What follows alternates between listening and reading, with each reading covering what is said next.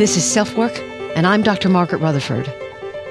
At Self Work, we'll discuss psychological and emotional issues common in today's world and what to do about them. I'm Dr. Margaret, and Self Work is a podcast dedicated to you taking just a few minutes today for your own self work. Hi, and thanks for being here with me at Self Work. Today's podcast is because the events that surround us, the violence, the hatred, can be overwhelming.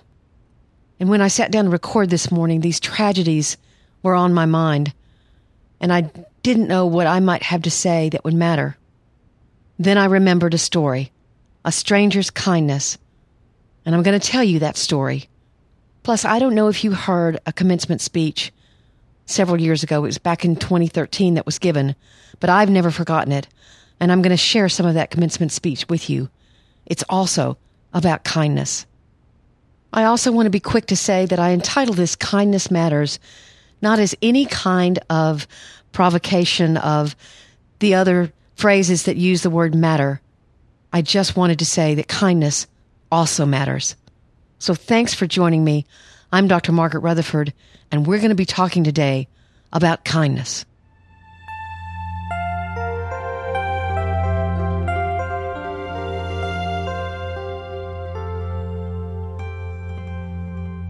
First, I want to tell you a story.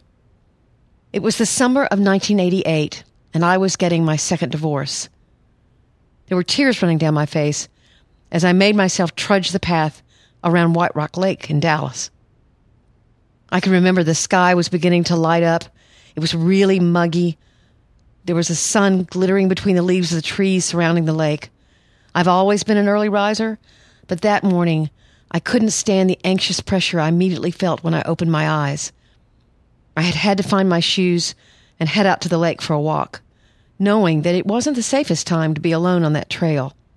My life was an absolute mess because I had made it that way. The shame I felt was immense.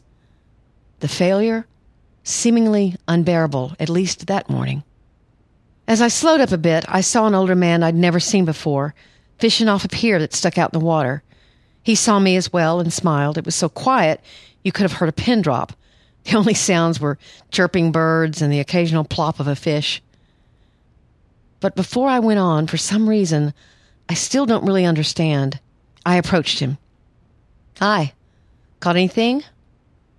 He must have been able to see that I'd been crying, but he didn't say a word about that. Yep, you fish?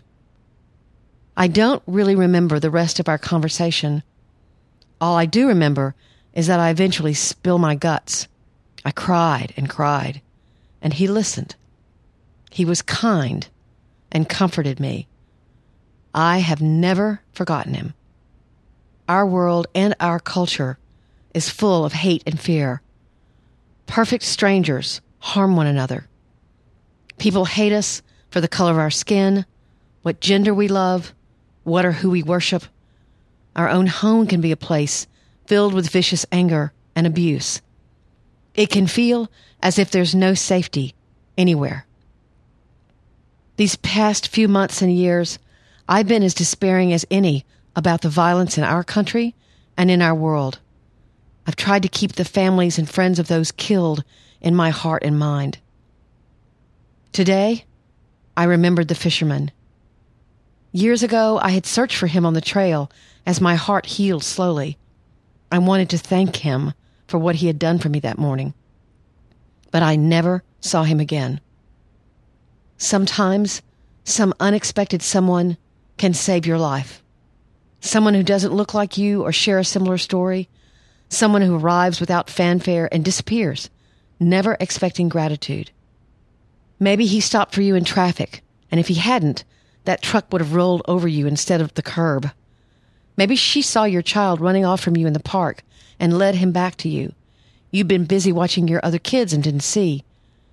Maybe some secretary heard the urgency in your voice and found a way to get your mother in to see the doctor. That was the day they found the cancer, and it was so important to begin treatment then.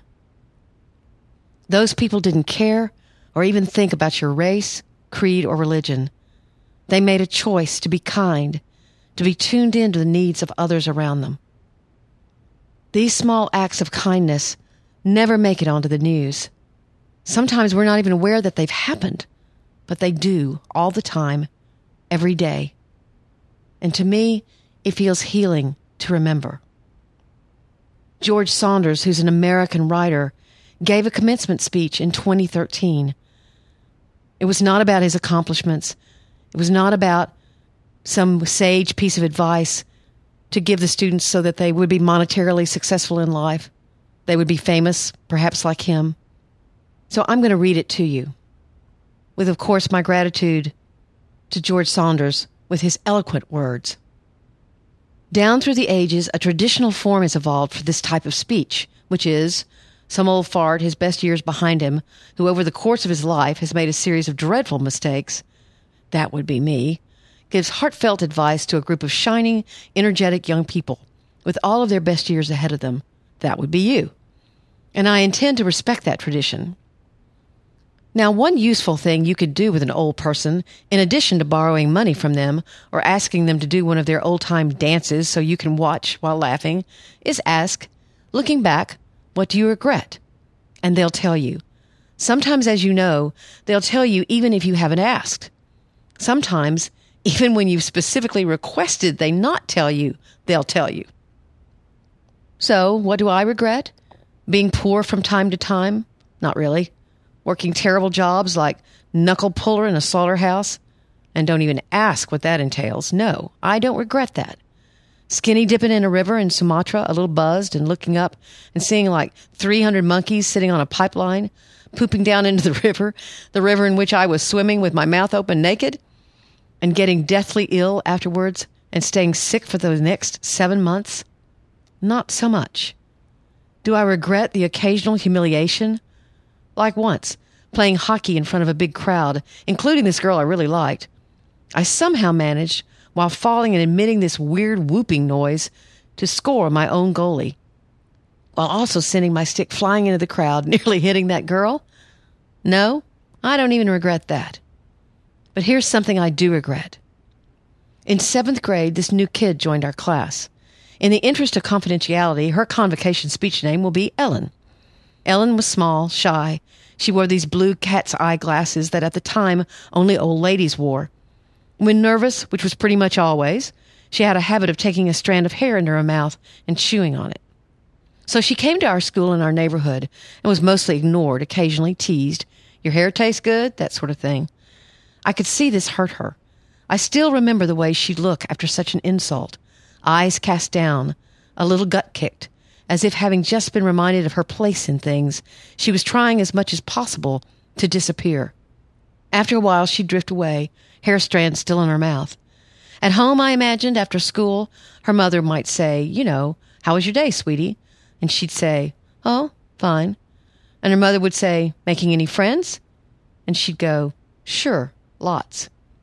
Sometimes I'd see her hanging around alone in her front yard, as if afraid to leave it.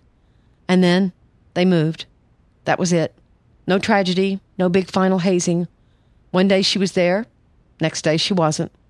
End of story. Now, why do I regret that? Why, 42 years later, am I still thinking about it? Relative to most of the other kids, I was actually pretty nice to her. I never said an unkind word to her. In fact, I sometimes even mildly defended her. But still, it bothers me. So here's something I know to be true although it's a little corny and I don't quite know what to do with it. What I regret most in my life are failures of kindness. Those moments when another human being was there in front of me, suffering, and I responded sensibly, reservedly, mildly. Or to look at it from the other end of the telescope, who in your life do you remember most fondly, with the most undeniable feelings of warmth? those who were kindest to you, I bet. It's a little facile, maybe, and certainly hard to implement, but I'd say as a goal in life, you could do worse than try to be kinder. Now, the million dollar question what's our problem? Why aren't we kinder? Here's what I think. Each of us is born with a series of built in confusions that are probably somehow Darwinian. These are 1. We're central to the universe. that is, our personal story, is the main and most interesting story, the only story really. Two, we're separate from the universe. There's us and them out there, all that other junk, dogs and swing sets and the state of Nebraska and low hanging clouds and, you know, other people. And three, we're permanent. Death is real, okay, sure, for you, but not for me. Now, we don't really believe these things. Intellectually, we know better, but we believe them viscerally and live by them, and they cause us to prioritize our own needs over the needs of others, even though what we really want in our hearts is to be less selfish, more aware of what's actually happening in the present moment, more open, and more loving. So, the second million dollar question how might we do this? How might we become more loving, more open, less selfish, more present, less delusional, etc., etc.? Well, yes, good question. Unfortunately, I only have three minutes left. So let me just say this. There are ways. You already know that because in your life, there have been high kindness periods and low kindness periods, and you know what inclined you toward the former and away from the latter. Education is good. Immersing ourselves in a work of art, good. Prayer is good. Meditation's good. A frank talk with a dear friend, establishing ourselves in some kind of spiritual tradition, recognizing that there have been countless really smart people before us who have asked these same questions and left behind answers for us. Because kindness, it turns out, is hard. It starts out all rainbows and puppy dogs and expands to include, well, everything. One thing in our favor some of this becoming kinder happens naturally with age. It may be a simple matter of attrition as we get older, we come to see how useless it is to be selfish, how illogical, really. We come to love other people and are thereby counter instructed in our own centrality. We get our butts kicked by real life, and people come to our defense and help us, and we learn that we're not separate and don't want to be. We see people near and dear to us dropping away and are gradually convinced that maybe we too will drop away someday, a long time from now. Most people, as they age, become less selfish and more loving. I think this is true. The great Syracuse poet Hayden Carruth said in a poem written near the end of his life that he was, quote, mostly love now, end of quote. And so a prediction and my heartfelt wish for you. As you get older, yourself will diminish and you will grow in love. You will gradually be replaced by love. If you have kids, that will be a huge moment in your process of self diminishment. You really won't care what happens to you as long as they benefit. That's one reason your parents are so proud and happy today. One of their fondest dreams has come true. You have accomplished something difficult and tangible that has enlarged you as a person and will make your life better from here on in, forever. Congratulations, by the way. When young, we're anxious, understandably, to find out if we've got what it takes can we succeed? Can we build a viable life for ourselves? But you, in particular, you of this generation, may have noticed a certain cyclical quality to ambition. You do well in high school in hopes of getting into a good college, so you can do well in the good college in the hopes of getting a good job, so you can do well in the good job, so you can dot, dot, dot. And this is actually okay. If we're going to become kinder, that process has to include taking ourselves seriously as doers as accomplishers, as dreamers. We have to do that to be our best selves. Still, accomplishment is unreliable. Succeeding, whatever that might mean to you, is hard, and the need to do so constantly renews itself. Success is like a mountain that keeps growing ahead of you as you hike it. And then there's the very real danger that succeeding will take up your whole life while the big questions go untended. So, quick end of speech advice. Since according to me, your life is going to be a gradual process of becoming kinder and more loving, hurry up. Speed it along. Start right now. There's a confusion in each of us, a sickness, really, selfishness. But there's also a cure. So be a good and proactive and even somewhat desperate patient on your own behalf. Seek out the most efficacious anti selfishness medicines energetically for the rest of your life. Do all the other things, the ambitious things, travel, get rich, get famous, innovate, lead, fall in love, make and lose fortunes, swim naked in wild jungle rivers after first having it tested for monkey poop. But as you do, to the extent that you can, err in the direction of kindness. Do those things that incline you toward the big questions and avoid the things that would reduce you and make you trivial. That luminous part of you that exists beyond personality, your soul, if you will, is as bright and shining as any that has ever been. Bright as Shakespeare's, bright as Gandhi's, bright as Mother Teresa's. Clear away everything that keeps you separate from this secret, luminous place. Believe it exists. Come to know it better. Nurture it. Share its fruits tirelessly. And someday, in 80 years, when you're 100, and I'm 134, and we're both so kind and loving we're nearly unbearable, drop me a line. Let me know how your life has been. I hope you will say, It has been so wonderful. I don't know if I've ever heard anything, at least in contemporary prose, that is more motivating about kindness than this speech. From a psychological perspective, I believe that it's all we can do about the hatred in the world. It's all we have to fight against violence. It's what I have control over right now in this moment. Your small act of kindness will never make it onto the news. Today, you and I can choose to be kind.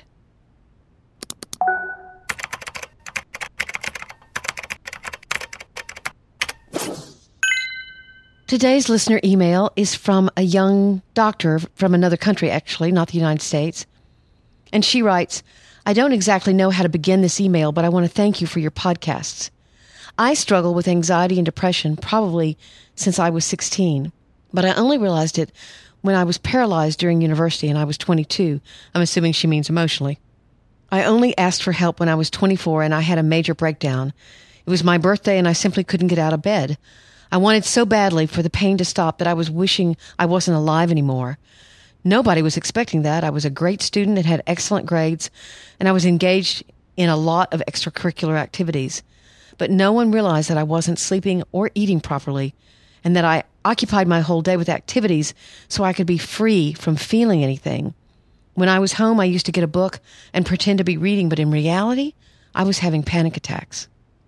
Since 2013, I go to therapy and I take medication. I have perfectly hidden depression. I have difficulty talking about my feelings. I don't let anyone approach me, and I keep sabotaging myself in therapy and in my life. I'm specializing in gynecology and obstetrics, and it seems to me that I'm the only one struggling, that I won't be able to go on, that I'm a terrible doctor because I can't even take care of myself. Your podcasts are helping me a lot. Thank you. So I wrote her back. Hello. If anything, I believe your honesty and openness, at least with me, about all of who you are suggests that you're going to be an excellent doctor. You're recognizing some of the ways that you're creating more problems for yourself and trying to do something about it. I don't think I began to fully mature until my early 30s. I'm sorry that you've struggled with thoughts of death being welcome. That can be terrifying to feel. I'm not sure how you're sabotaging yourself in therapy, but perhaps you could show your therapist some of my posts on perfectly hidden depression. That might help. The panic attacks may suggest that there's something you're not addressing that badly needs your attention. I'm wondering if you've had some kind of abuse or trauma in your life that you haven't revealed, and perhaps you're discounting it. I tell my patients all the time that I can only help them as much as they're honest with me and, of course, themselves. Please fight for yourself. If I can help in that fight, then I'm honored. Take good care. And then she wrote back.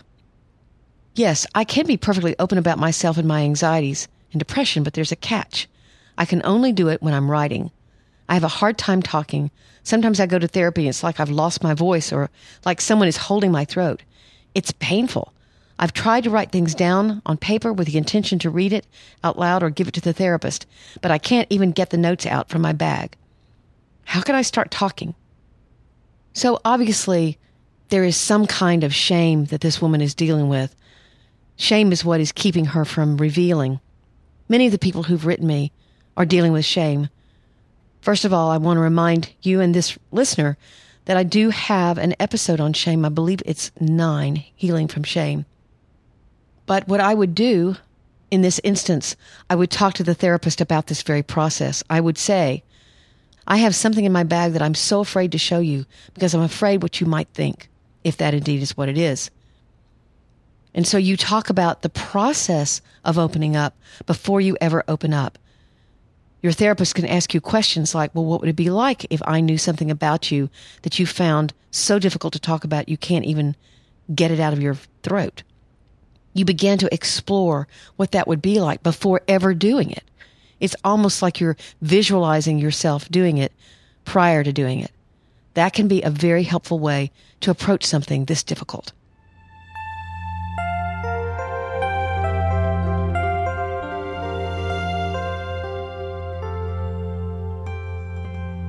This podcast was a little different today. I happened to record it right after the Charlottesville incident. And I was just so sad and felt so helpless and decided perhaps I could talk about kindness. We've got to remember that our choices are important. We're all connected. So thank you for listening to this podcast. There are lots of ways of reaching out to me. You can email me at askdrmargaret at drmargaretrutherford.com. You can get on my website, which is drmargaretrutherford.com, and you can subscribe and get both my podcasts and my post if you'd like. I'd so appreciate it if you'd rate or review this podcast and subscribe. The ratings and reviews really help other people find self work. And I would be very grateful for that. And the subscription, of course, is wonderful because I know people are counting on me to get back with them. I also, I, I, don't mention this on every podcast, but I do have a little gift book that I've written. It's called Marriage is Not for Chickens. And if you want to be kind to someone who's getting engaged or getting married or is having an anniversary or perhaps to the person you love. It's under $10. It's available on Amazon. It's about a four minute read. and I think it's both funny, poignant, tender, and it basically supports marriage and good partnership. Thanks again for listening. Take very good care. I'm Dr. Margaret, and this has been Self Work.